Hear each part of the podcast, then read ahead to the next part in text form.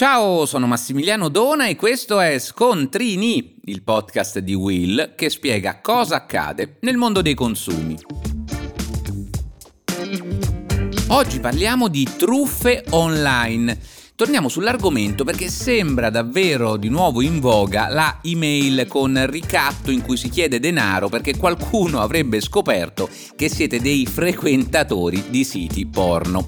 Beh, ovviamente non pagate, si tratta di una truffa. A rilanciare l'allerta però questa volta è stata la stessa polizia postale dopo aver riscontrato una massiccia attività di spamming a scopo estorsivo. E allora vediamo come funziona questa truffa. Nella mail che ci arriva i criminali dicono di averci beccato mentre visitavamo un sito porno, ma non solo, dicono anche di aver scaricato informazioni riservate, compresa la cronologia di navigazione, e di aver installato un virus sul nostro computer, una specie di Trojan, tramite il quale avrebbero avuto accesso alla webcam, riuscendo a filmarci in atti intimi. Se l'utente non paga entro 48 ore un riscatto di 300 dollari in bitcoin, questa di solito la minaccia estorsiva, i criminali diffonderanno le immagini a tutti i nostri contatti, dunque amici, parenti e colleghi di lavoro. Piccolo particolare, è tecnicamente impossibile che chiunque, pur se entrato abusivamente nella nostra casella di posta elettronica, abbia avuto perciò solo la possibilità di installare un virus in grado di assumere il controllo del nostro dispositivo,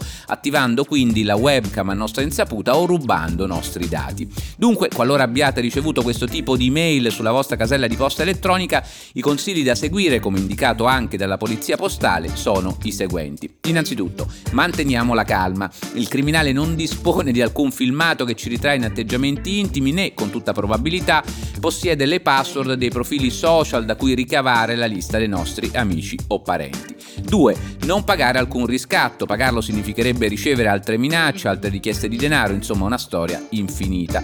3. Ad ogni buon conto è bene cambiare la password della nostra mail, sceglierne una particolarmente complessa, fare in modo che sia differente rispetto a quella che utilizziamo per accedere, ad esempio, ai nostri profili social. 4. Meglio abilitare meccanismi di autenticazione forte e quindi fare in modo che all'inserimento della password venga associata all'immissione di un codice di sicurezza, magari ricevuto sul nostro telefono cellulare. E infine, come buona regola di autodifesa per le truffe, per diventare dei super consumatori, meglio non lasciare mai incustodito il nostro dispositivo, smartphone o personal computer che sia, non cliccare su link allegati alla posta elettronica che ci sembrano sospetti. E voi lo sapevate?